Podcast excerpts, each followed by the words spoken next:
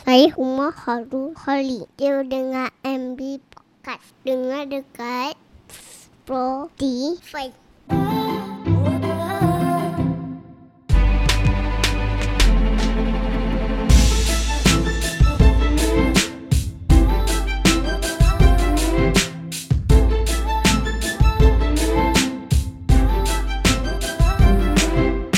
Hai guys, selamat datang ke MD Podcast. Episod kali ini saya dan Encik Taufik Hamzah berbual santai bersama tetamu jemputan kami, Encik Firdaus Rashid. Beliau adalah seorang pegawai bank yang berpengalaman dalam menguruskan pinjaman perumahan. Perkongsian kali ini kami fokuskan kepada dokumen loan pembeli yang bekerja di luar negara, dokumen loan bagi ahli perniagaan dan dokumen loan yang diperlukan untuk membuat refinance. Maklumat yang sangat berguna ini kami sampaikan kepada anda dengan harapan ia dapat membantu menjelaskan keperluan lengkap untuk anda membuat pinjaman perumahan kelab. Dan sebelum kita teruskan, ini adalah sedikit pesanan penaja. Jom like dan follow Facebook page MD Consultant dengan mencari keywords E EMDE Consultant untuk mengetahui pelbagai ilmu berkenaan perniagaan, pengurusan kewangan, marketing dan lain-lain. Be inspired by solution. Dan sekarang, jom dengarkan perbincangan kami bersama.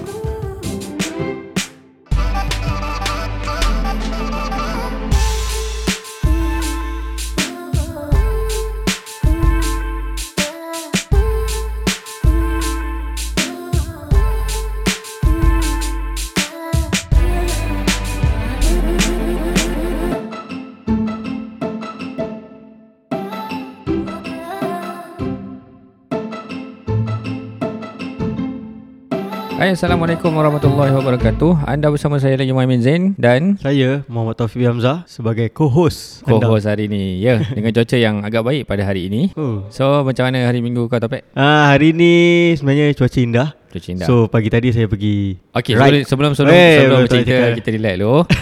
Uh, so hari ni kami bawakan kepada anda seorang yang sangat berpengalaman dalam bidang financial ataupun banking. Beliau adalah Encik Firdaus Rashid. Hai, Assalamualaikum. Oi, suara segak eh. Itulah. Oi. Papa Rock. Okay, Encik Firdaus Rashid. Okay, apa yang kita akan bincangkan hari ini adalah sambungan daripada podcast uh, Semang Hartanah yang lepas yang mana sebelum ni kita dah cerita tentang dokumen yang diperlukan untuk loan submission bagi orang yang bekerja di dalam Malaysia dan hari ini kita akan sambungkan documentation yang diperlukan bagi orang-orang yang bekerja di luar negara, documentation yang diperlukan bagi orang yang bekerja sendiri dan dokumen yang diperlukan bagi orang yang uh, nak buat refinance. Betul. Betul. Oh ya aku main sebut je babe Nasib baik betul Okay So macam mana Cik Daus Apa khabar anda hari ni? Alhamdulillah, baik. Oi, rapat sikit bang Dengan Ah, mic tu, ah, bila dapat sikit eh. Okay Alhamdulillah, Alhamdulillah, baik. sihat. Hmm. Ha, baru pun makan ni. Oh makan eh So apakah yang berlaku unt- hari ni Cik Daus Adakah anda sibuk bekerja Atau macam mana? Oh tak, hari ni sebab hari Sabtu kan. Hmm. Kita duduk rumah je lah. Duduk tadi rumah ya. pun je. pergi beli barang dapur je. Okay anyway Pihak MD Podcast Kami mengucapkan ribuan terima kasih Atas uh, kehadiran Yang uh, amat berhormat Oh, tinggi tu. Datuk. Datuk. Datuk Datuk Okey, Datuk Panggil saya Datuk. Datuk eh. Okey. Tak baik Ah. Tadi nak cerita pasal ride Ui. Eh ni ride motor ke apa ni? Oh. Eh bukan naik motor. macam. Bukan naik basikal yang apa sekarang ni tengah viral lah. Tengah viral Kau kau buat apa hari ni Bek? Ah, Ah, aku dengar cerita hari ni Macam special sikit Ada hmm. ada aktiviti special Yang kau buat hari ni Apa benda yang kau buat Hari Kau ni share aku sikit. buat pergi main ride kuda. Wow. Oh, kuda. Ah, tunggang kuda. Kuda eh Oh, Kuda lumba tau. Wow Tapi lain bukan ni. lumba lah. Lain daripada lain. Eh lain. Macam mana pengalaman Pengalaman pertama naik kuda Ramai sebelum naik tu Jumpa kuda tu Tengok Mak ai tinggi Oh Besar gila uh Kuda tinggi ke Hmm. kau yang pendek? Aku cukup kot tinggi Oh, okay. Kuda tu lah tinggi Besar Ha. Warna hitam kat tu Mm-mm. Sekali Ada tengok berapa ekor kat situ?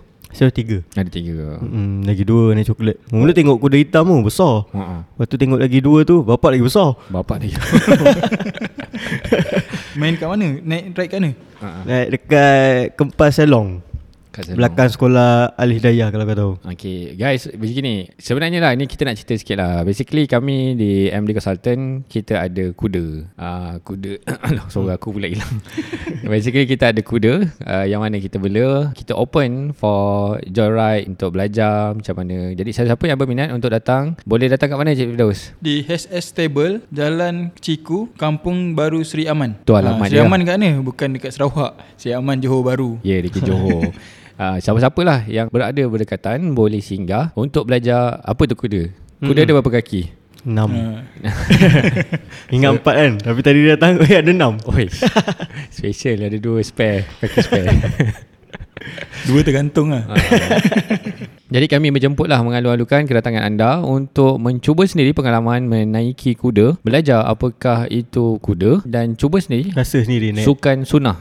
Hmm. Ah gitu. Sunnah Dan kita mengalu-alukan lah. So topik cuba share sikit. Tadi pagi lah dapat hmm. pengalaman First menaiki time. kuda first, First time naik Ah. tu. Kalau Cik Fidaus untuk pengetahuan dia dah banyak kali dah naik kuda. Ha, Serius Betul. Ha, Saya dah naik kuda dekat KL ah. Cyberjaya ya. ah. ah. Kat sini pun ada juga Mm-mm. Hmm. So macam mana Bek? Cerita sikit pengalaman Ha. First time mu naik Oh tinggi babe Tadi tadi cerita baru sampai Sampai Ha. terkejut lah Besar Sampai ni kuda terkejut besar. ha. ha. Lepas tu Dah lama-lama lepas tu Cakap dengan uh, Kai eh ha. Kai cakap, Nak try lah naik Mm. hmm, Kai pun buat naik Mm-mm. Naik-naik Nak cara pegang kuda Kena gosok dulu Suruh naik Dia nak kenal ha. Hmm. Dia Ah, nak kenal kita Bagi pegang Apa Bagi tangan kau ha. ha. Dekat hidung dia Bagi dia bau Bau. ha. ha.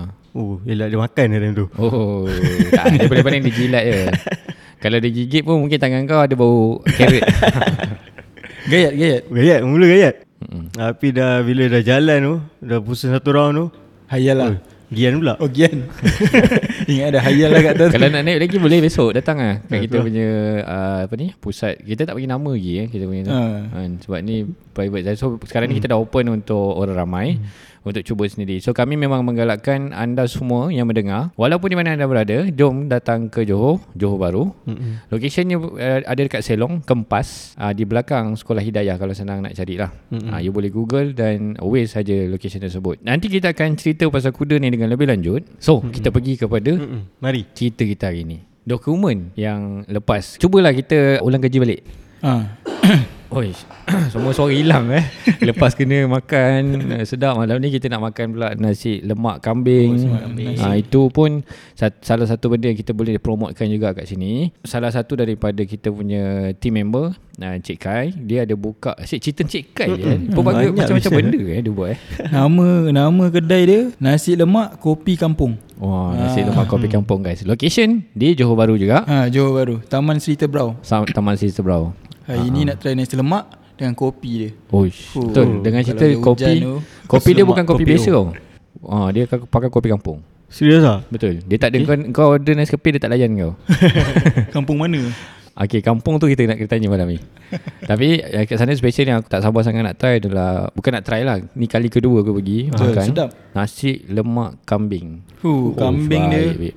Baik Lembut Lembut eh Masa- Juicy lah Juicy ya? yes juicy, Juicy. juicy. Ha. Mostly kalau kat kedai lain Kambing dia selalu Lemak dia orang buang sikit kan hmm. ha, Ini lemak dia still ada Manis-manis Betul. kambing dia huh. Macam tadi naik kuda kau ada perasan nak kambing tu? Dah tak ada kan? Tak ada. Ha, kambing ni yang kita pakai. Patut lah Segar lah Ah, segar. Dia memang ladang, ladang baik. Sebab tu, sebab tu kita punya kuda behave dia macam kambing. Sebab dia kawan kambing. Dia kat degil dekat tadi Ya, jom kita ulang kaji balik apa yang before ni kita dah cerita documentation loan untuk uh, membeli hartanah mm-hmm. bagi orang yang bekerja dekat dalam Malaysia. Apa Taufik cuba ulang balik? Pertama ialah IC Kedua Kita perlukan Offer letter Uh-huh. uh, Slip gaji Okey. Keempat Kita punya Penyata bank Hmm. Dan kelima ialah KWSP Okey, jadi kita dah faham lah tu. Ada lima mm-hmm. perkara yang perlu dan dua lagi dokumen tambahan sekiranya diminta oleh bank PTPTN PTPDM Hmm. statement dan cukai. Sebelum kita pergi lebih jauh, ilmu yang kita nak belajar hari ni adalah dokumen loan bagi uh, membeli hartanah untuk orang yang bekerja di luar, dokumen loan bagi orang nak beli hartanah, bagi orang yang bekerja sendiri ataupun bisnes dan dokumen refinance. Mm-mm. Benda ni kita nak minta ahlinya lah, ahlinya. Ahli dia Ahli je. Banker dia Banker. Kita ada Datuk je, banker. Datuk. Datuk tadi. Datuk tadi. Dia memang pakar lah Dia- eh, dalam dia bidang ni memang- dia memang Berapa pakar. tahun dah eh Berapa tahun dah Cik Daus Dah sem- Oh, sembilan Sembilan tahun. Sembilan tahun. Okey. Untuk menerangkan siapa dia, saya rasa better kita serahkan uh, dia sendiri Ya. memperkenalkan diri dia. Bagi mic kat dia. lah, eh. eh. Ha, kan kita berdua je bercakap kan. ya, dia silakan. Datuk. Okey, Datuk tadi baru diberi lah tadi kan. Okey, nama dia nama Fidaus Rashid, boleh panggil Fidaus. Saya uh, pengalaman dalam banking area almost 9 years with a local bank. Uh, mostly dalam uh, pure dalam uh, mortgage punya financing dan uh, loan. Mm-hmm. Mortgage ni kalau nak senang faham loan rumah lah. Ah, loan rumah. Ha, takut mortgage dia takut ada yang tak faham mortgage Betul, tu apa betul, kan. betul kan. Ha, sebab certain kalau kat luar negara mortgage term dia lain. Kalau Oh. kat Malaysia Serious ah? ah yes memang betul-betul lain. oh, setiap negara ada term dia sendiri eh. Ah sebab ada satu customer tu dekat dari uh, pernah attend tu customer tu daripada daripada UK kalau tak silap. Mm-mm. Bila dia tanya Oh, Mr. Robert tu. eh? Ah betul. Ha, kan aku kenal orang tu. Ah Mr Robert tu. Robert Cock. Bokok tu bukan dari Europe. Bukan. Salah Ah, Robert. tapi lah. nama tu betul lah. Ah, betul. Ah, dia dia tanya lah, dia tanya. Yang putih-putih tu kan. dia dah uban sikit Uban sikit, Ah, betul, dah betul, uban betul. sikit Kenal, kenal, kenal. Ah, cuma term dia beza sikit lah kat Ah. sana kalau mortgage tu dia more, more to macam leasing macam uh, sewa macam mana nak uh, oh. dia bukan loan lah dia hmm. different kalau kat Malaysia ni Term dia dia term mortgage. Hmm. ah, loan mortgage tu macam mortgage Kalau loan. kalau Singapura sama sama. Ha. Malaysia dan Singapura lebih kurang lah. eh. ha, setakat Jadi ni senang, sama senang berbual lah. ah, senang faham Senang faham lah. ha, kalau luar tu dia mungkin tak tahulah dia kata lain ha, hmm. Okay, okay, okay, okay. okay. Mm. Uh, pengalaman tadi dah 9 tahun mm. berada dalam bidang ni. betul Jadi kita percaya dengan uh, Datuk. InsyaAllah lah saya boleh bagi yang terbaik Okay, Datuk. Eh, Datuk tunggu Azhar. Oh, boleh. Okay, Daus. So hari ni boleh eh panggil Daus eh? Eh boleh boleh Okay, nak panggil Datuk juga. Ah, Boleh lah Selan Seli lah Selan Seli Okay, hari ni kita pergi dulu kepada perkara pertama yang kita akan bincangkan iaitu dokumen loan bagi orang yang bekerja di luar negara. Hmm. Luar negara tu kat mana tu, Pat? Luar Negara macam Singapura, Thailand. Ha. siapa yang dia tak, Malaysia. siapa yang dia tak jawab Selangor. okay. Jadi, apakah Hmm. dokumen yang uh, diperlukan bagi orang yang nak beli hartanah dan bekerja di luar? Okay Better kita Spesifikkan Sebab kita kat, dekat Johor Dekat Johor Jadi kita more spesifik pada Singapura Okay, Singapore. uh, Customer di, yang Singapura Dan sebab, customer yang sebabnya- bekerja di Singapora Ha, ha, sebabnya kita base dekat JB, bandar, ha. Tak saya kampung robok, selimut kan. Saya kita orang JB. Gebor, gebor. Gebor kan. Selimut pula apa kau malu Johor kan. tak Johor eh. tu lah. Ada kan. Kantul lah Uh, so kita ada banyak uh, customer ataupun orang yang ber- berhampiran lah kan hmm. jiran kita kat Singapura. Singapore. Singapura. Mm-mm. Fokus lah Fokus, Fokus Fokus lah pada, kepada Singapura, Singapura lah. Orang yang bekerja di Singapura Dan Singaporean yang nak beli rumah di Malaysia. Mm. Johor lah Di Malaysia di Johor Kalau Singaporean ni nak beli rumah kat Malaysia, dia boleh buat loan kat Malaysia? eh? Ah, boleh dia memang kena beli kena buat loan dengan Bank Malaysia. Oh, begitu. Oh, tahu. Hmm, cuma hmm. setakat yang saya tahu setakat ni still dia punya limit untuk SPA price tu 2 juta kat eh 1 juta Satu ke juta atas. ke atas. Satu Oh, juta ke ada atas. limit dia kan. Hmm. Tapi bagi hartanah yang sedang dibina, uh, 600 ribu. Ah tu ribu. Uh, hartanah yang sedang dibina, orang international lah. International Ah, ni boleh. tapi uh, apartment, Apartment lah, high high rise rise. lah. Ha. Ah. Okay, jadi kita pergi saja. kepada ni. Saya sebenarnya tak sabar nak tahu. Tu yang macam aku Hmm. tekan-tekan ni. Datuk ni. okay, dokumen pertama adalah Okay, untuk yang bekerja di Singapura dia sama je loan dia first ah, kali bawa- eh, Cuk, cuk, cuk, cuk. Rapat sikit kat mic. Oh rapat sikit eh. Ah, Ini dah rasa dah macam dah rapat dah ni. Tak, bila, bila awak bercakap pandang ke kiri tu, dia hilang. Oh, saya nak dapat idea tu. oh, okay. nak ingat balik dokumen-dokumen ni. okay. Ah, first kali dia kena ada uh, salinan IC. Salinan IC. Ah, salinan IC. Okay, sekejap Eh, saya catat sekejap. Okay, nombor satu saya nak IC. Okay. Okay, yang keduanya sebabkan dia kerja kat tempat lain, dia kena ada working permit ataupun Working permit kerja Permit, okay. ha, yang valid. Hmm. Jap, yang bahagian salinan IC tadi tu, Ha, Sekiranya dia bukan warga negara Malaysia lah Maksudnya tadi Cik Faifilau kata tadi Orang Singapura yang nak beli dekat Malaysia kan ha. Adakah dia kena ada dia punya ada oh. Okey, kalau orang bukan Malaysian, Ha. dia kena bawa dia punya pasport sekali. pasport lah. Ha, So yang kalau valid. yang valid lah kalau hmm. uh, yang hidup kan. Yang hidup ya betul. Yang kalau orang Malaysia ni doku, yang bekerja di luar dia kena kena IC lah. Ah, kalau kena ada IC. orang luar yang nak beli tanah dekat dalam Malaysia nak buat loan kat dalam Malaysia ni Dia kena ada dia pasport. kena ada pasport Ha, yang valid. yang valid. Hmm. Pasport, okay lagi. Hmm. ha, yang, nak tanya lagi tapi belum. Ha ah. belum Lepas tu sampai. lepas tu okay, yang nombor- kedua nombor- working permit. Working permit, Hmm. Ha, working atau bahasa Melayu dia permit kerja lah. Ha, permit kerja juga yang valid. yang Ha, yang dah Hidup lah. hidup lagi. Yang hidup ha, lagi, yang ah. Hmm. dah tak tamat tak tamat tempoh ke apa semua. Oh, ingat dia yang tiruannya. Ah ha, ada. Memang ada. Oh, memang ada lah. Memang ada. Ha, Boleh tapi trace. bank boleh trace.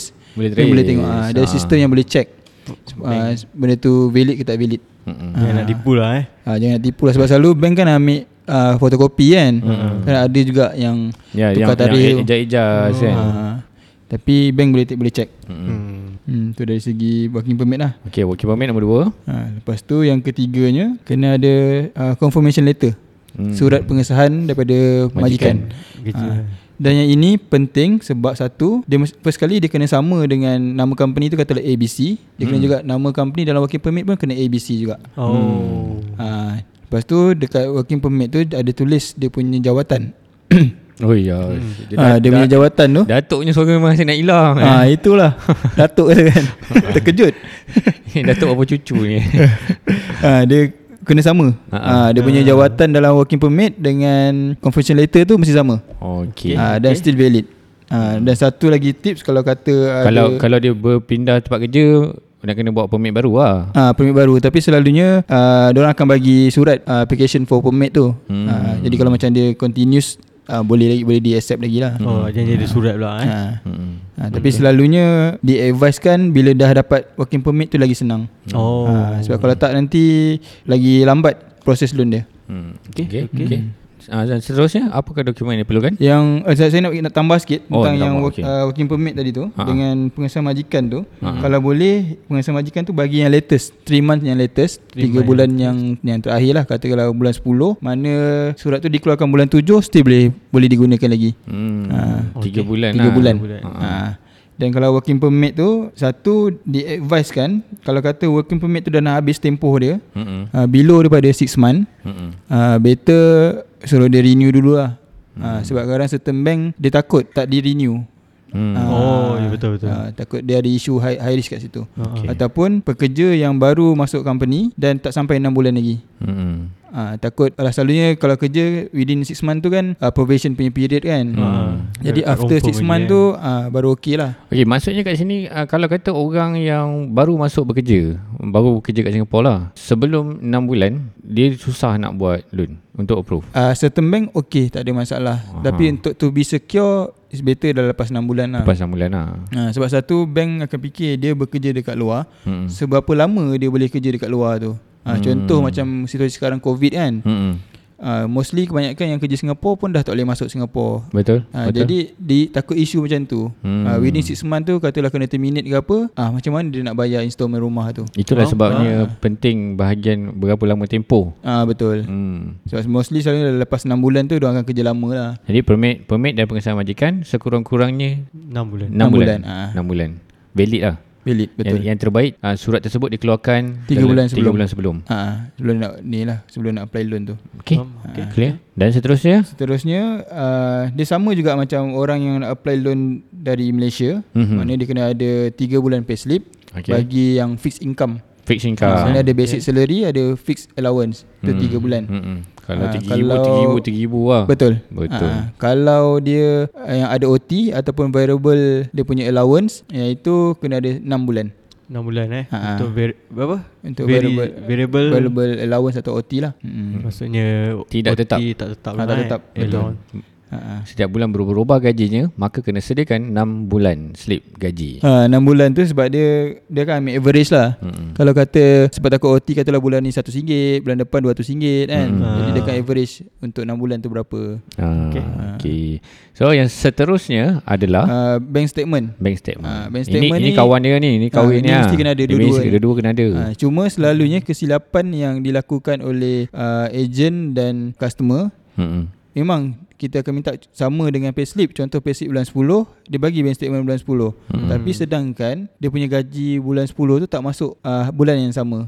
Oh. Ah, kadang-kadang ada yang masuk satu bulan sebelas kan. Ha-ha. Contoh, ah, jadi dia kena masukkan ikut salary credited. Mm-mm. Oh Oh. Ah, mana katalah gaji bulan 9 masuk tiga, satu bulan 10. Hmm. Tu gaji untuk bulan 9 memanglah hmm. uh, payslip tu akan tulis Bulan September. 10 kan? Ah, tapi gaji, duit tu masuk satu bulan Hmm. 10. Hmm. Jadi dia kena print statement untuk satu bulan 10 tu. Hmm. Hmm. Ah, mostly kat sini dia kebanyakan terlepas pandang lah. Mm-mm. Hmm, Hmm. Dia terutama bagi orang yang gaji dia bagi cash. Ah, Betul lah. gaji cash dan yang masuk gaji satu bulan. Ah, Masuk satu bulan. Ha, gaji bulan 8 dia masuk 1 bulan 9. Ha, 1 bulan 9 tu yang dia kena print. Hmm. Uh, bukan bulan 8 punya statement hmm. memang tak tally. Sebab kat Singapura selain daripada ni bukan kat Singapura sajalah maksudnya mana-mana syarikat ha. lah kadang-kadang ada pembayaran yang dibuat melalui uh, online transfer tu standard betul. Betul. Yang kedua uh, boleh jadi pakai cek, hmm. ada juga yang pakai cash. Walau macam mana pun terutamanya bagi cash dengan uh, cek ni pastikan anda masukkan duit tersebut ke dalam bank. Bagi orang yang bekerja dekat Singapura, masukkan kat dalam bank yang ada kat Bank, Singapura. bank betul. dekat Singapura. Betul. Ah, Ha, ha, bank contoh kat Singapore. Singapura. Singapura boleh mostly yang orang guna adalah POSB, Hmm. hmm. OCBC hmm. ataupun DBS. Hmm. Ha, tiga-tiga bank ni mostly yang mana yang kerja dekat Malaysia dia akan guna tiga bank ni. Hmm. Ha, contohnya katalah gaji dia masuk sebab ada yang macam tadi dah ha, Encik Mami kata bagi Cash, tahu eh? Cash. gaji cash mm atau by check tu Mm-mm. dapat cash tu masuk dulu. Katalah dapat cash 3000 Sing dolar. Jangan masuk, pakai dulu, eh? Jangan pakai. Masuk dalam bank Singapura tu Ha. 3000 dolar.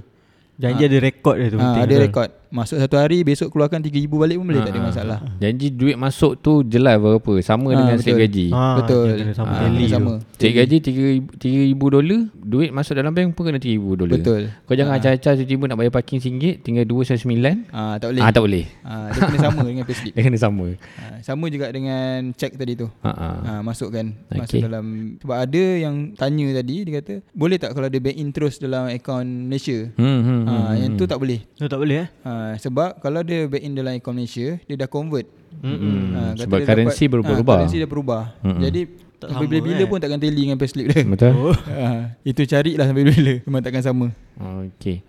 So daripada situ juga untuk yang banking kami bagi sedikit lagi tips uh, berkenaan dengan statement yang nak diberikan sebab ada setengah bank yang apabila kita minta statement kita kena bayar. Hmm, Betul. Ha-ha. betul Hmm. So macam mana Cik ah, Cik Datuk? oh, okay. Memang sistem dia macam itu lah. Ah, dekat dia sebenarnya dekat Malaysia pun sama juga. Kalau kata kita nak uh, minta statement pun ada certain bank yang charge Oh. oh. untuk per paper tu. Tapi hmm. dekat sana memang semua bank yang di, saya yang saya dipahamkan lah semua hmm. bank memang charge untuk statement bank tu. Ah, tapi benda tu boleh dielakkan dengan dia buat benda uh, customer buat dua benda lah. Satu, dia update setiap kali gaji dia masuk, dia update dengan dia, dia punya buku tu. Ha, update Hmm, buku bank ah, dia. buku bank tu masuk untuk update. Jadi amount tu sama. Oh. Ha, jangan 6 bulan baru sekali update. Jadi dia akan terkumpul. Hmm. Ha, jadi tu dah tak tally. Ha, yang keduanya dia boleh buat online. Ha, online banking pun boleh. Boleh print. Mana kalau kata customer Hmm. screen. Hmm. kata print screen ah ha, print screen pun boleh. Ha, tak perlu nak pergi bank untuk print statement. Just print screen saja. Valid lah eh Ah, dokumen valid, Hmm. eh. Ha, janji nampak nombor account ataupun nama dia dekat print screen tu. Hmm. Ha, pun boleh guna. Clear eh Taufik? Betul sebab kadang-kadang banyak masalah kat situ lah. Betul. Dia nak pergi apa print statement, Hmm. masa tak ada. Betul. Lepas tu nak kena keluar duit lagi. Bukan Ha, betul. murah kan? Ha, mahal. tu convert duit lagi. Jadi kami kami harapkan para pendengar yang bekerja di Singapura yang nak beli hartanah kat Malaysia ni uh, pastikan sekiranya anda dah ada account dekat Singapura pastikan anda buat online, online uh, registration hmm, lagi senang. lagi Jimat senang. masa, jimat duit, jimat tenaga. Macam-macam boleh jimat. Jimat banyak. Hmm. Okey dan seterusnya Cik eh, Cik Datuk. Dua-dua boleh. Oh, Cik Datuk ya kita sudah seli kan. Okey, seterusnya dokumen kalau dekat Malaysia, benda ni tak tak perlu disediakan oleh uh, customer ataupun klien. Ha. Iaitu nama dia Secris report. Aha. Ha, Secris sebab Secris mostly bank kat Malaysia ni dia boleh check automatically kita punya record dengan bank. Betul. Dia ada connection lah. ada between connection dengan bank negara Securities. ha, dengan Ah. Sikris ha, cuma kalau bagi Singapore ni kita tak boleh bank tak boleh bank tak boleh nak check jadi dia orang akan minta CBS report CBS report. ha, S CBS report. Ha. CBS Tu daripada report. mana? dari Singapore Singapore. CBS report CBS ni report tu? adalah uh, benda yang sama macam secret report. Hmm. betul Eh. Ah, cuma setiap negara tu dia punya term dia Nama- berbeza. nama lain nama lah. dia lain. ha, nama dia CBS tu nama penuh dia Credit Bureau Singapore Kalau Secret- Arab Saudi, Arab Saudi pun lain namanya. ha, mungkin Credit Bureau Arab Saudi Ah. kita tak tahu mungkin macam tu ha, jadi CBS lah kena ada Okey. ha, tapi tak semua orang yang kerja Singapore ada CBS tu Oh. Ha, sebab mana Apa yang, melayakkan dia ada CBS tu? Okay, CBS report ni mana yang dia dah ada kerayatan sana. Oh, dah ada kereta baru boleh ada. Ah, baru CBS. dia orang mana dia dah boleh buat loan dekat sana. Aha. Ha, sebab macam kita CKS report kat sini kita nak tengok apa loan dia dengan uh, bank kat sini lah kan. Sama juga. Ha, macam contoh dekat sini orang yang katalah orang luar negara yang ada kerayatan Malaysia pun dia boleh buat loan dengan dengan bank Malaysia. Oh, Jadi record dia akan masuk dekat Secris tu. Sama juga orang Malaysia yang duduk Singapura dia dah dapat kerayatan sana dan dia boleh uh, buat loan untuk dekat sana. Mungkin Selalunya kebanyakan akan ada kredit card. So tujuan dia untuk detect lah berapa dia punya menteri, Betul. komitmen dan sebagainya. Ha. Betul. Ha. Jadi kita akan tambah dengan komitmen yang dekat Malaysia ni. Ha. Ah. Ah. Faham. Oh, Tapi kalau dia bukan rakyat sana, Ha. so memang tak ada lah benda tu kan? Ah tak ada. Memang tak Ah, ada. lah. So, kalau bekerja selalunya mostly yang kebanyakan yang ada warga negara sana tu dia yang satu executive level ke atas hmm. dan jenisnya yang dah kerja lama dah 10 tahun 15 tahun ah oh. main nak duduk sana terus. Okey, faham? Hmm. Faham? Kalau jenis yang datang kerja yang below executive punya level mostly dia akan ular-alik Johor Malaysia. Hmm. So Johor orang-orang Malaysia. macam itu dikira tak adalah CBS report.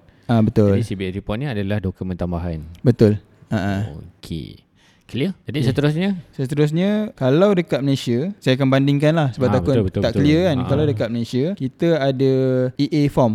EA E form. Okay Ha, EA form tu yang company bagi tu setiap hujung tahun tu Hmm. hmm. yang dia tulis berapa ada OT, berapa bonus bagi Hmm. hmm. yang keluar dikeluarkan by uh, HR. Hmm. Okey, kalau dekat sana Okay nama dia IR8. E A. I. I R Oh. E A. Ha, kalau selalu banker akan cakap IR8 je. Hmm. A tu dia buang. Baru tahu Baru tahu. Baguslah kalau kalau kita tak dengar benda ni kita tak tahu. Betul tak? Ha.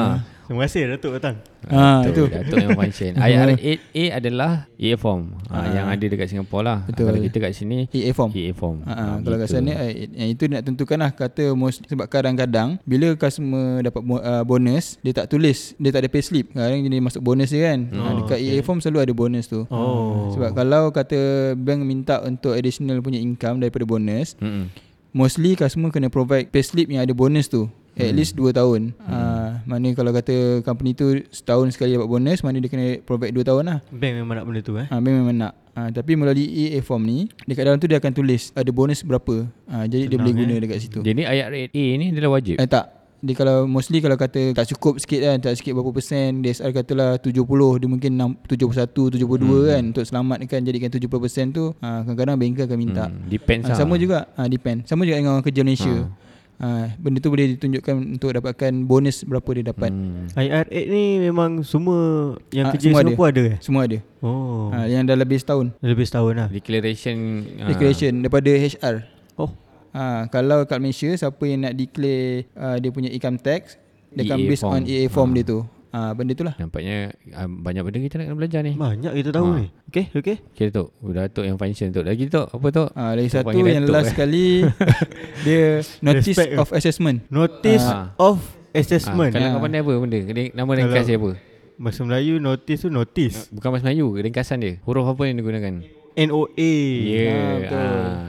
Oh, baru, baru Oh, tahu NOA tu apa. Ha. Selalu bila Dia ni kan ejen tanah Selalu bila uh-huh. customer yang kerja dekat Singapore Nakkan dokumen Dia forward je Forward WhatsApp Okay awak ready kan benda ni Yang member tak, tak faham lah RA apa ah, NOA apa ah, So hari ni Taufik Hamzah belajar Benda yang baru Bersama-sama dengan kita Ha Baik, baik. Function tak Hmm, function NOA. Datuk hari ni kita panggil okay, NOA Teruskan okay, Okay, Penerangan lah. NOA. NOA ni kalau dekat Malaysia income tax lah. Income tax Hmm, Baru masuk Ah, income tax dekat situ baru boleh tengok berapa gaji dia yang kena income tax tu. Hmm, okey. Kat sini tujuan dia sama juga macam orang daripada Malaysia. Hmm. Dia nak tengok berapa gaji tahunan dia.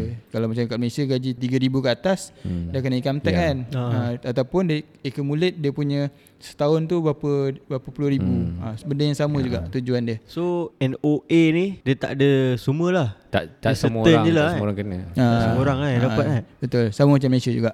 Ah. Ha, below 3000 tak ada income tax kan. Tapi still kena declare. Sana? Dia, Sa- dia ah, below. sana saya tak berapa confirm tapi mostly yang gaji mana yang technician ke atas memang ada. Hmm Ha. Okey. NAA Okay, tu. jadi untuk pengetahuan para pendengar, IR8A, NOA, apa lagi tadi? Satu lagi? CBS. CBS.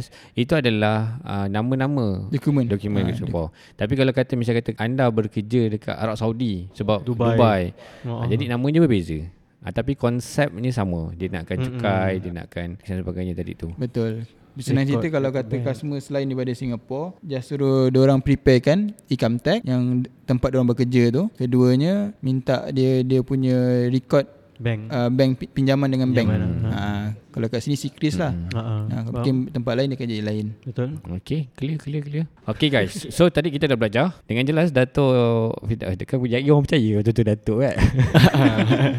Ah, Dengan jelas sekali Encik Fidaus menerangkan apakah dokumen yang diperlukan bagi orang yang bekerja di Singapura. So saya ulang lagi sekali di sini. Nombor satu, kita perlukan salinan kad pengenalan. Dan sekiranya anda adalah warga negara Singapura nak buat pinjaman dekat sini, anda boleh sertakan salinan pasport. Dan nombor dua adalah permit kerja. Nombor tiga adalah surat pengesahan majikan. Nombor empat adalah slip gaji dan bank statement. Tiga bulan untuk gaji tetap, enam bulan untuk gaji yang berubah-ubah. Lepas tu kita perlukan NOA. NOA, NOA kemudian kita perlukan IR8A dan CBS Report. report. Betul. Ah, jadi itu adalah So, ada dokumen enam. 6 dokumen. So kita pergi pula kepada orang yang bekerja ataupun bisnes dia uh, ada dekat dalam Malaysia bekerja sendirilah. Apakah documentation yang diperlukan? Okay, documentation kalau yang bekerja sendiri ni, dia simple je sebenarnya. First simple, Simple, eh? uh, Hmm. first kali sama je, kopi IC, uh, mm-hmm. kopi IC uh, customer tu. Yang okay. Okay. keduanya, dia kena ada register SSM. Kalau SSM. yang SSM. enterprise lah. Berapa tahun tu ada? Itu Tempoh? mostly bank akan ambil 5 tahun ke atas. 5 tahun ke atas. Ah, Oh. lima tahun lima kat atas. Ah, ada Oh, certain- kalau Semalam baru buat Tak lah. dah Tak, tak tahu lagi. Tak valid lah eh Uh, ada certain bank yang 2 tahun.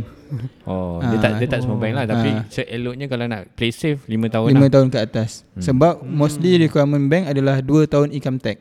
Oh. Ah, Oh dari Uh, 2 tahun income tax tu equal Relate to lah, eh. 3 tahun lah. Hmm. hmm. Jadinya itu adalah dokumen tiga saja. Uh, ada lagi. Uh, tu bank statement 6 bulan. Bank statement 6 bulan. Uh, yang ke uh, yang ni lah bank statement yang aktif. Kalau dia kata dia SSM, Hmm. uh, at, maknanya atas nama enterprise kan contoh hmm. ABC enterprise hmm. dia boleh sama ada kalau dia buka account atas nama ABC enterprise pun boleh ataupun dia guna personal dia sendiri pun hmm. boleh juga Itu bagi Itu enterprise. Ah, enterprise kalau sendirian berhad memang kena current account company lah Bukan kau company lah Hmm. So okay. ada empat dan yang ke kalau yang sendirian berhad selalu dia akan minta profit and loss Profit and loss Profit and loss. Oh jadi Apa tu eh uh, un- Untung rugi. uh, untung rugi bahasa Melayu dia untung rugi Ah. penyatu Yeah. untung rugi Punya tu Ah, dulu. nak tengok. Oh, Business Ah, hour bisnes eh sendirian berhad Ah, selalu dia punya accountant akan Senang buat berat.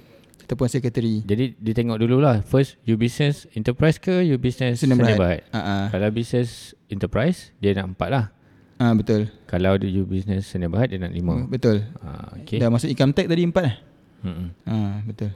Profit and loss Profit and loss Oh, untuk Ah, yang untuk Sdn Sdn Bhd. Bhd. Itu siapa yang keluarkan Itu selalu accountant ataupun secretary dia. Secretary company, sendiri lah, company dia. eh.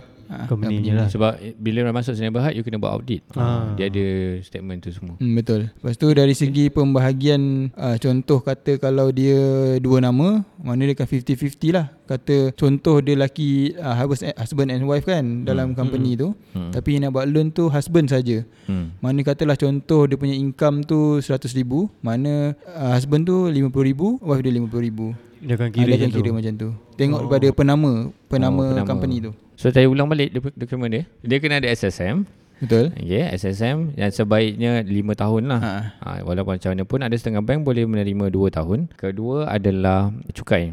Betul. Uh, untuk 5 tahun tadi ada 2 kali cukai. Kalau yang 2 tahun tadi dia akan ada satu kali cukai dan uh, ketiga adalah bank statement lah. Bank Betul. Betul. statement ni kalau enterprise sama ada dia punya company account ataupun personal account. Tapi kalau dia Sdn Bhd of course dia kena ada company account. Kemudian dia kena ada Income tax. income tax. Income tax bukan cukai tadi ke aku sebut? Oh, dia bahasa Melayu. Dia bahasa Inggeris dia.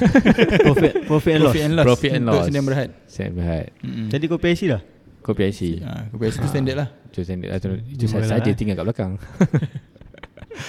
Okey. Ah. Ada lima je Ada lah, lima eh. saja. Ha, cuma saya nak tambah sikit kalau untuk income tax tu, Hmm. tak kisah kalau kata sebab mostly yang enterprise dia takut nak declare income tax dan dia kat- mostly dia akan kata tak ada apa dia tak kena income tax pun income tax. ha, Ah, tapi sebenarnya bank tak nak tengok dia ada kena income tax atau tak Ha-ha. cuma bank nak tahu berapa yang dia declare Ah. Oh. Ha, contoh katalah dia declare RM20,000 memanglah dia tak kena income tax tapi ha. makna income setahun dia tu adalah RM20,000 Ah. Oh, ha, faham. bank akan kira melalui situ itu tujuan dia walaupun tak kena income tax Untuk membenarkan lah Betul. berapa income kan Ah, yang dia betul. receive. Ah. So kepada uh, businessman yang ada luar sana walaupun anda bekerja berniaga-berger sekalipun ha, betul buatlah SSM, buatlah declare je Declare saja ha. you punya income tax sebab benda ni adalah sangat berguna apabila anda dah mula bersedia untuk membeli hmm, hartanah betul Ah, Boleh tahu macam mana Cara nak declare tu Hmm. nak declare tu pergilah ke LSDN LHDN. eh? Uh, nanti dapatkan dia punya nombor PIN apa semua. Nanti dia boleh masuk dalam website LHDN tu dan boleh declare kat situ. Boleh pilih lah individual ke ataupun uh, business punya ni. Uh, nanti just kalau individual just key in je detail-detail yang apa yang dalam EA form tu. Ah. Ha, kalau macam uh, bisnes-bisnes selalu dia akan tengok daripada profit and loss tu. Sebab dia trail berapa untung, berapa ni, pekerja berapa. Sebab kita banyak terima customer yang berniaga kan, hmm. yang berniaga. Tapi sayangnya apabila perniagaan tersebut tidak di declare, di, declare ataupun tidak didaftarkan, sedangkan daripada situ boleh membantu profit Betul. untuk Ah. buat loan. Sebab orang takut nak declare sebab takut kena bayar income tax. Hmm. Ha, tapi kalau kata memang income tu tak tak sampai limit Tak untuk capai, ya. ah. income tax charge, okey je, declare saja. Tapi bank memerlukan sebab bank nak tahu company tu jalan atau tak. Betul. Validation of company. Memang mostly sekarang orang boleh uh, SSM boleh daftar berapa RM70, RM60 je. Betul. betul. Ha, tapi nak tahu sustain ke tak sustain company tu berjalan ke tak ha, melalui Pada- bank statement ha. dan melalui income tax tu sendiri. Macam Income tax, tak ada Berapa banyak amount yang dikenakan untuk income tax tu? tu kalau tak silap saya lah mo- sama je macam individual kalau saya 30,000 ke atas. 30 ha, 30,000. 30 35 macam tu lah. Ha. So income tax kena bayar berapa? Dia ada calculation dia. Ha, dekat dalam tu nanti dia ada tulis Saya rasa dalam LHDN punya uh, website ada. Ada. Ha. Mungkin boleh rujuk kat situ untuk lebih detail lah. Okay guys So seterusnya Tadi kita dah clear lah uh, Loan untuk orang bisnes ni Apa dokumen yang diperlukan Dan sekarang kita masuk pula Untuk orang yang nak buat refinance Refinance ni dokumen dia sama macam uh, loan sama ada Malaysia. company ke bekerja Singapura ke ataupun bekerja di Malaysia. Pertama sekali dia mesti ada kopi IC. Kau Ah, itu mesti kena ada.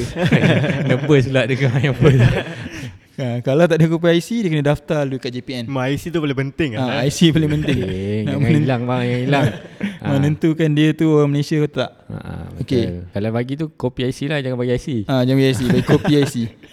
Hai. Okey, yang keduanya dia depend. Kalau kata dia tu bekerja sendiri, mm-hmm. maknanya dokumen macam yang tadilah mm. yang ber, uh, sinem- yang SSM apa semua tu. Ha, ha. Kalau dia Business. bekerja uh, makan gaji, sama juga macam 3 bulan pay slip, pay statement pun kalau sama. kalau luar negara ikut yang luar negara punya kita, kita bagi Betul. tadi. Kalau Ah. dalam negara ikut dalam negara punya Betul. tadi. Ha, okay. dokumen dia sama je. Bezanya Ada ada, ada penambahan. dua penambahan saja. Mm-hmm. Satu copy title. Copy, ha, copy title rumah yang dia nak refinance tu. Hmm, Kopi geran. Ah, Selalunya ah kopi geran lah dalam bahasa Melayunya. Hmm, Kalau kata membeli geran tu disediakan oleh owner ataupun agent. Hmm. Ah, tapi Ya. yeah. yang ini kopi geran ni disediakan oleh customer tu sendiri. Oh, Ah, yang nak buat refinance tu. Dan yang keduanya adalah loan statement daripada bank lama. Hmm. Ah, Baki hutang baki lah. Dia nak hutang. tengok baki hutang. Ah, lah. baki hutang. Ah. Ah, contoh dia bank dia dulu loan dengan bank A, mana dia kena provide latest statement daripada bank A untuk loan rumah dia tu. Oh, okay. Faham. Itu pergi je lah bank eh minta, minta. Ah. minta ataupun online pun Ataupun boleh. online ha, selalu ada. online boleh print statement. Ha, Tujuan dia sebab okay, refinance ni sebenarnya first dia akan ikut market value. Hmm. Katalah dulu dia beli 100 ribu Hmm. Katalah 856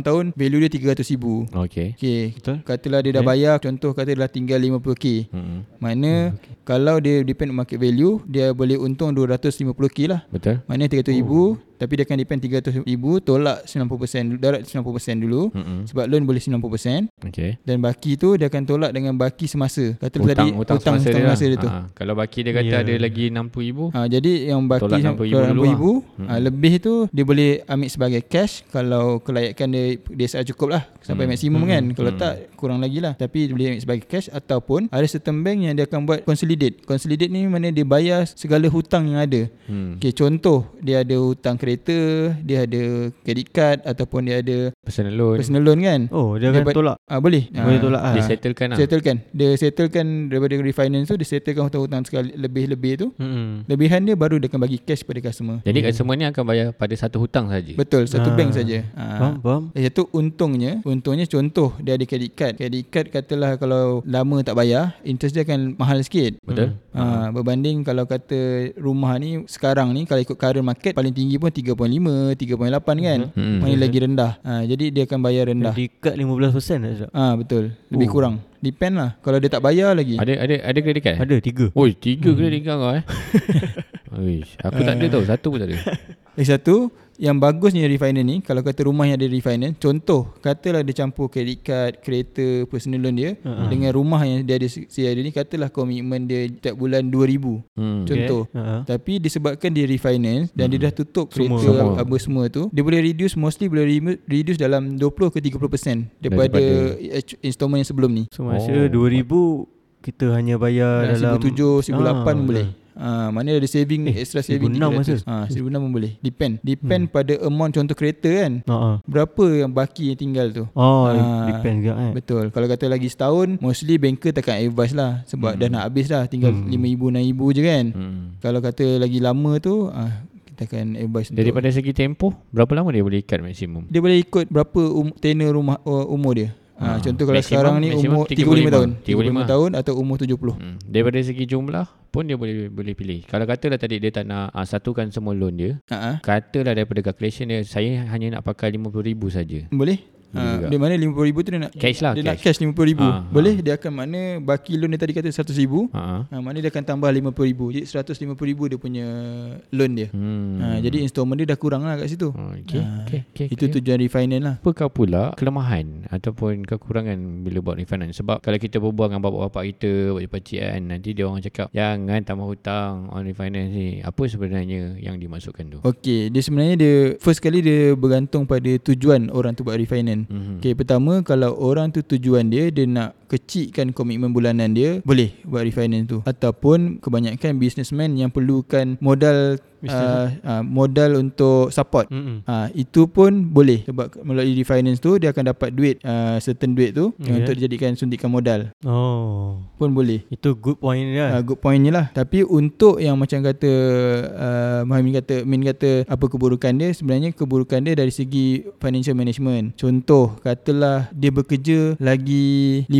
hingga 6 tahun Lepas tu dia nak pencen dah kan Hmm. Jadi- Katalah umur 30 baru Betul buat. Ah. ha, 30 baru nak buat Apa semua tak cukup Tapi Bila dia buat refinance ni Kalau dia ambil cash semata-mata Hmm. Ha, contoh macam contoh tadi kata baki ada 100,000 hmm. tapi market value 300,000. Hmm. The loan 270. Betul. Kan 90% Jadi ada 170 ribu tu Apa yang digunakan duit tu Dia beli iPhone 12. Ah, Beli handphone 12 Lepas tu pergi melancung Jadi dia tak ada return Dia just bayar hutang Ah. tu macam tu je Jadi Jadi itu tak ada- menambah menambah Ah, hutang. menambah lah hutang. Ah, sebab Yang dimasukkan. Hmm. Betul Daripada s- dia kena bayar komitmen 100 ribu Sampai sekarang dia kena bayar komitmen se- ah, 270 ribu Itulah maksudnya akan Betul. Betul. merugikan. Jadi Betul. Betul. itu terpulang pada cara, Tujuan. Hmm. tujuan apa yang kita nak buat. Jadi berbelanjalah dengan bijak. Betul Ah. ha. Lagi satu Jangan guna duit refinance ni Untuk set up business Okey, Ah, ini ha- boleh highlight. Betul Ha, sebab ramai yang macam kata sama aku lah. Saya nak buat refinance. Saya kata kenapa? Ha, saya nak guna untuk bisnes. Guna untuk suntik bisnes yang Ah, dah berjalan Tak okey. ada masalah Sebab kita tahu Perjalanan bisnes tu macam mana Hmm. Ha, mungkin kita tahu berapa prediction kita akan datang, berapa Nak keuntungan. kembangkan lagi. Nak kembangkan, okay. betul. Hmm. Tapi ini digunakan untuk start, untuk Aha. permulaan bisnes. Hmm. Modal. Itu bagi saya tak perlu. Hmm. Ha, sebab kita tak tahu untung ke tak untungnya untung. berapa hmm. dan berapa lama company tu boleh bertahan. Betul. Betul. Ha, sedangkan loan tu akan 30 tahun. Ah, ha, 30 tahun kata boleh ikat 30 tahun, boleh ikat Risiko 25 dia sangat tahun. tinggi. Betul, risiko dia sangat tinggi. Hmm. Hmm. Ha, silap-silap boleh bankrupt ke Better kan, sebab buat- tak boleh bayar. Personal loan je lah eh. Ha, pasal dalam 10 tahun Jadi at least dia akan Kita boleh tahulah Kita nak kena bayar berapa Hmm. ha, Tapi kalau boleh Untuk set up business Bagi saya tak perlu buat loan Hmm. ha, Jangan buat loan untuk business Sebab Hmm. kita tak tahu Bila ha, Berapa kita lama bertahan. Berapa lama bertahan business Bertahan Kan tu. ke bisnes kita Ah, kan? betul. Ha. Ha, Kumpul lah duit sendiri ha, Ah, ya. Betul Kalau nak business tu Dia ada perancangan dia lah Mungkin lagi 5 Ya. tahun Berapa dia kena simpan ha, itu Basically cerita. sekarang ni pun sama-sama sekarang ni dah banyak dah bisnes tanpa modal. ha, Betul Ah, macam online kan jadi apa tu Agent. Dropship. agent, ah, dropship dan sebagainya. Belajar dulu macam mana cara nak Business. bisnes ah, baru ah, start up dan kalau kata alhamdulillah ada rezeki mungkin boleh buat Ah, dulu. Nak kembangkan tu dulu. boleh. ha, Kembang pun boleh hmm. Gunakan kat apa Platform online dulu ha, Bila income dah okey Nak ada uh, Kedai or something ha, Barulah ha, Betul, Mungkin boleh fikir betul. kan Ha. Sebab kita dah tahu Kita boleh bayar ke tak Lagi-lagi dengan keadaan sekarang COVID-19 Betul Hmm. Kita dah tengah risau Aku tengah risau ni sebenarnya uh, As a businessman Sangat risau bila semalam ada satu statement Mengatakan ada darurat yang uh, Oh. Oh darurat Takbiran tu uh, ha, kan? Itu pun Benda tu Jangan lah eh. Efek juga Efek tu Dengan kata hari ni pun Covid pun dah naik Seribu lebih kalau tak silap Ui, lah. okay. Tengok Waiter jap, check, tengok jap. waiter check sekarang. Hari ni berapa bulan? Hari ni 24 Tak payah pergi kat My Sejahtera tu je. Pergi kat dalam apps My Sejahtera, kau buka, nanti kan ada scan tu, kau tekan close atas tu. Ah, terus dia ada keluar statement tu. 1228. Masya-Allah. Ni yang paling tinggi setakat ni lah. Itulah. Before ni dia 800 lebih, 700, 800 banyak ah. Hmm. Semalam punya pun 710. 710 betul. Hmm, Kalau nak tahu detail tengok kat dia punya Telegram. Majlis Keselamatan Negara punya Telegram. Hmm. 24 Oktober eh hari ni. Oi, so tolonglah para-para pendengar sekalian jaga diri anda, amalkan gaya hidup yang normal, normal baru. Pakai mm-hmm. mask, uh, sanitizer sentiasa bawa, kurangkan daripada keluar. Tak ada sebab. Betul. Banyak sangat ni ya Allah, risau. Kalau dekat Johor ni, kalau ikutkan kat Telegram Majlis Keselamatan Negara ni, hmm. Ada. ada tujuh. tujuh. hari ni tujuh eh. Ha, Johor saja. Sebab before ni Johor satu satu Ha, ha, ah, ini satu. tujuh Hari tujuh. masya-Allah. Hai risau betul eh.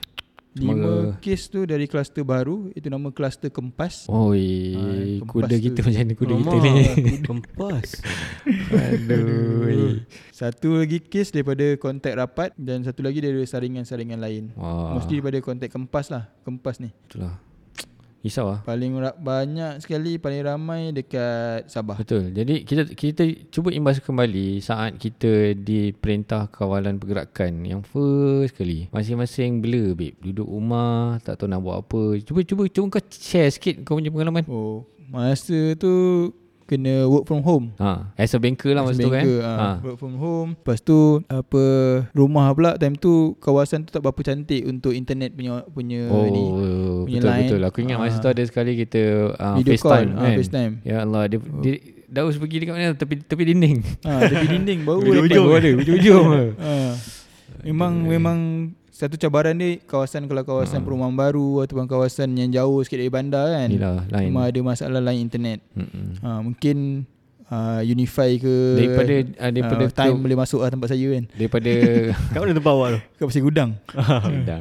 daripada segi uh, keburukan ataupun uh, impact lah daripada PKP yang awal sekali tu. Oh, impact dia satu first kali dari segi orang yang bekerja lah. Hmm. Macam jiran-jiran saya pun kebanyakan lepas PKP tu dah PKPP tu kan. Hmm. Hmm. Dah PKPB semua tu, orang dah tak dah tak bekerja. Company hmm. dah tak boleh survive. Hmm. Hmm. Ha, mostly kat situ kerja Pasir Gudang tu kebanyakan kerja oil and gas. Betul. Ha, jadi dong dah diberhentikan. Dari segi efek pada saya pula, kita susah nak contact macam saya punya pekerjaan memang kena jumpa orang, Betul. kena bagi tahu Hmm. macam mana Sama dengan kita. proses-proses ni semua kan. Hmm.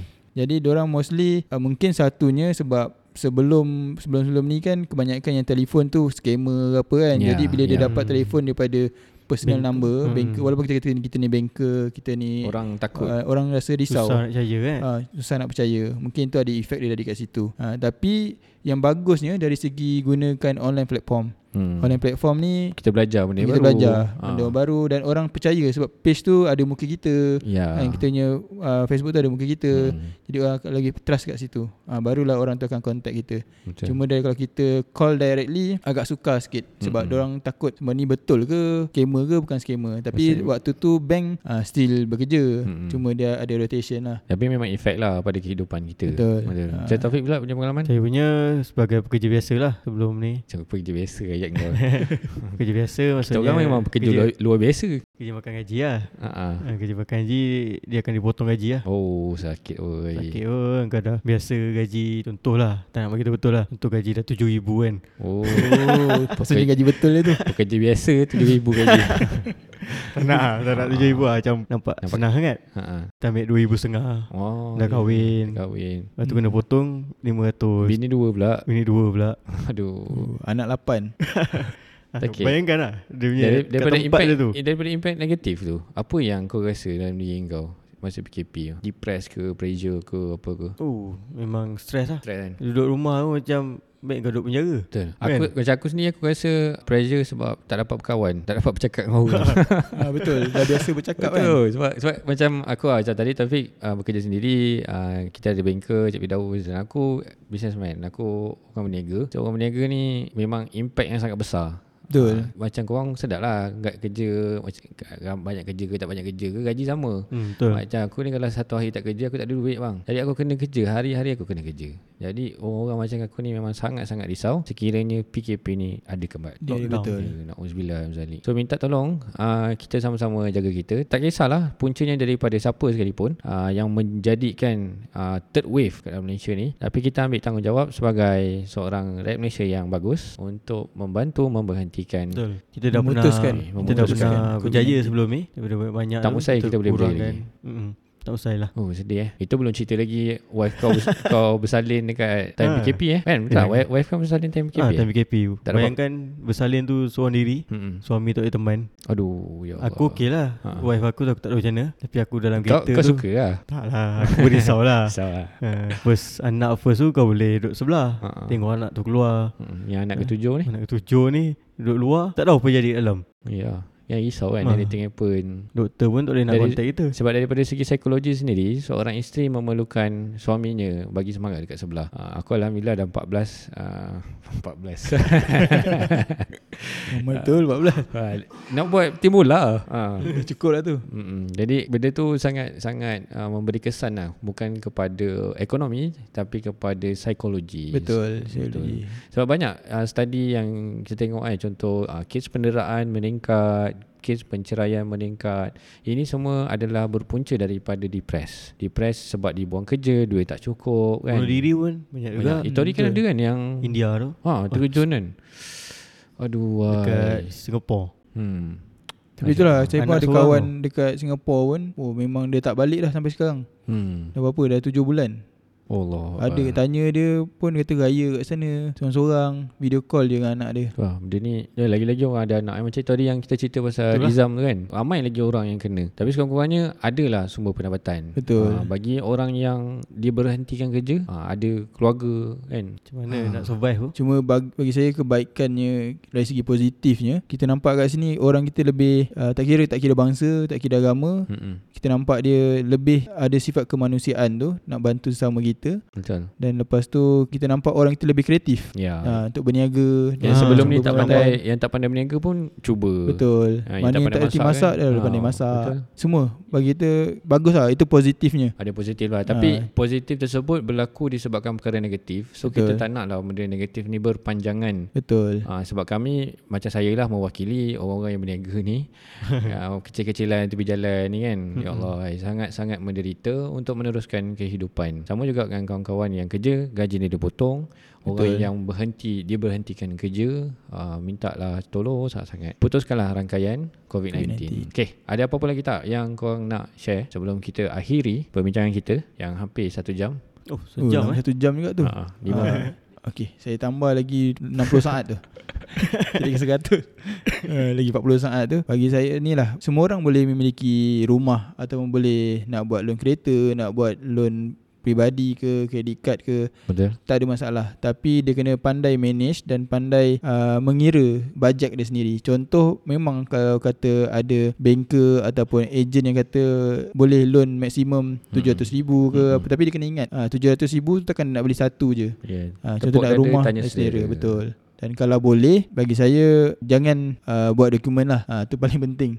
Ha, memang Jujur kita lah. eh, kita kena jujur. Mungkin kita akan dapat contoh nak beli rumah, kita dapat rumah tu, tapi kita tak tahu akan datang Jangka kita masa mampu panjang. bayar ke tak. Yes. Ha, mungkin time tu je kita dapat rumah tu dengan harga sekian. Ha, tapi mungkin lagi 2 bulan, 3 bulan kita dah start bayar installment tu, Dah start kita rasa tahu berat. ha, dah rasa nak bayar tu susah. Ha, jadi apa yang banker dan bank yang dah bagi guideline tu kita follow je. Ha, mungkin kita tak mampu beli rumah RM700,000 dan ada asbab dia kenapa tak dapat RM700,000. Ha, jadi kita beli yang apa kita mampu dan mungkin kita lagi gembira dekat rumah tu. selesa, selesa kat untuk situ, bayar Betul. ya. Ha, yang paling penting ada tempat berlindung betul. Ada bumbung. Ha, Ya. Ada bumbung boleh boleh tidur. kita dah bukan zaman orang sebelah beli TV 4 inci kita nak beli TV 4 inci Hmm, betul. tidak kita kena ikut apakah kemampuan kita Betul. Ha, macam bank ikut. macam bank sendiri kita pernah cerita dalam podcast kita yang first dalam uh, hartanah ni Taufik Hamzah ada sharekan mortgage ratio Okay ratio 30% daripada jumlah gaji kita Betul. adalah ya, jumlah yang terbaik yang paling selesa untuk Betul. kita